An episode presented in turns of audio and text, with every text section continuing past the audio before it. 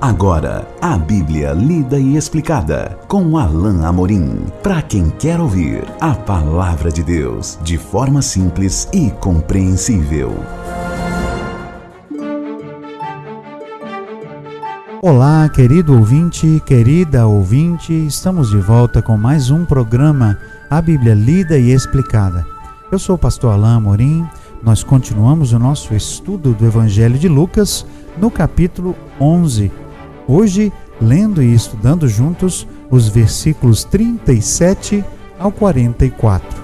Ouça então agora a bendita palavra de Deus. Ao falar Jesus estas palavras, um fariseu o convidou para ir comer com ele. Então, entrando, tomou lugar à mesa. O fariseu, porém, admirou-se ao ver que Jesus não se lavara primeiro antes de comer. O Senhor, porém, lhe disse: Vós, fariseus, limpais o exterior do copo e do prato, mas o vosso interior está cheio de rapina e perversidade. Insensatos, quem fez o exterior não é o mesmo que fez o interior? Antes, dai esmola do que tiverdes, e tudo vos será limpo. Mas ai de vós, fariseus, porque dais o dízimo da hortelã, da arruda e de todas as hortaliças, e desprezais a justiça e o amor de Deus. Devias, porém, fazer estas coisas sem omitir aquelas. Ai de vós, fariseus, porque gostais da primeira cadeira nas sinagogas e das saudações nas praças. Ai de vós, que sois como as sepulturas invisíveis, sobre as quais os homens passam sem o saber. Jesus, após esse momento de ensino com as multidões, foi convidado por um fariseu para entrar em sua casa e partilhar uma refeição.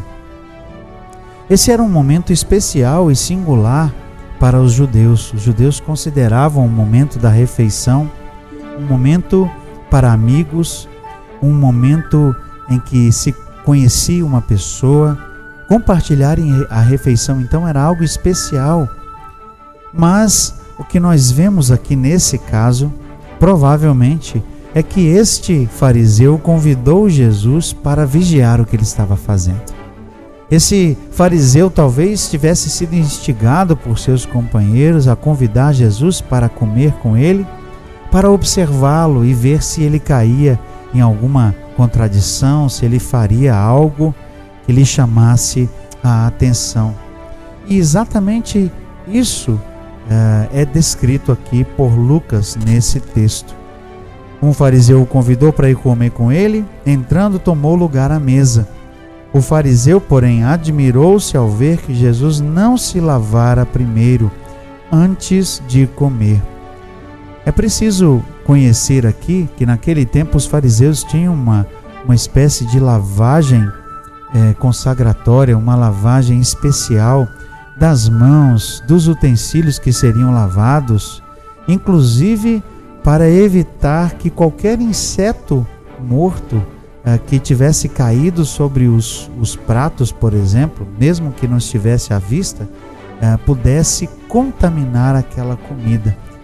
E eles faziam um verdadeiro ritual de limpeza das mãos e, e dos utensílios eh, para que é, então, só ah, depois desse, dessa, dessa lavagem, uma, uma espécie de lavagem cerimonial, é que realmente ele pudesse comer.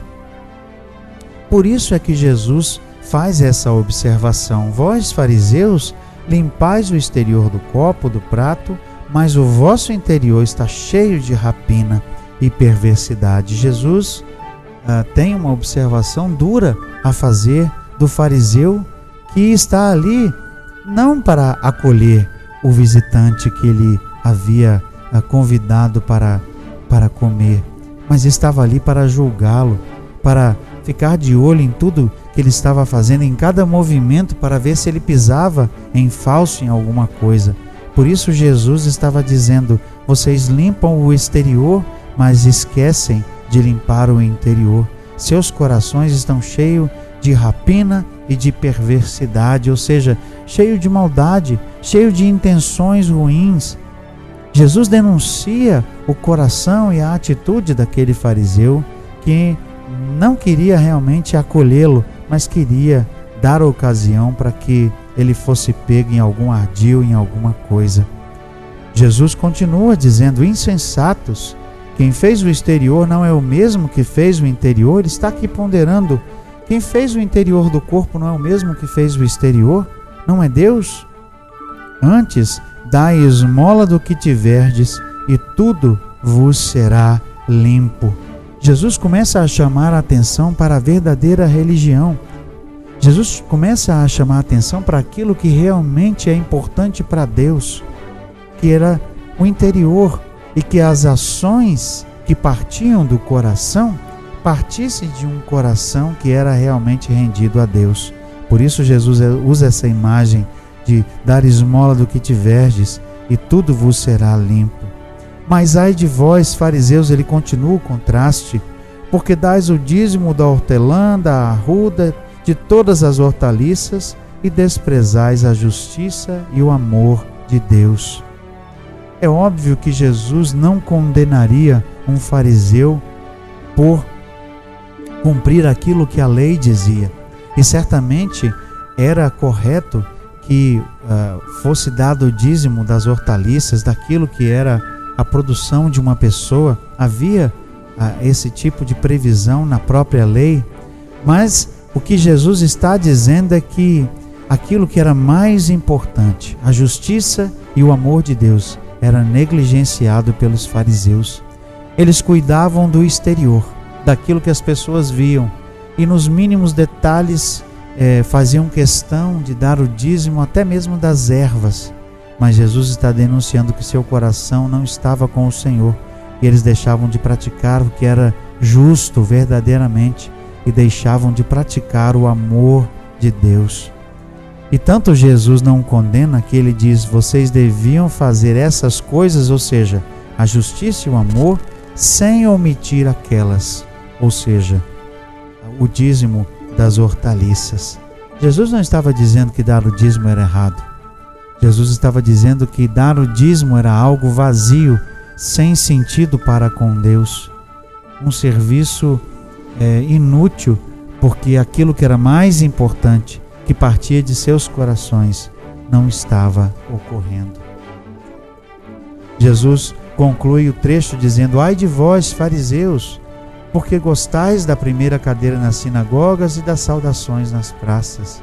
Ai de vós, que sois como as sepulturas invisíveis, sobre as quais os homens passam sem o saber.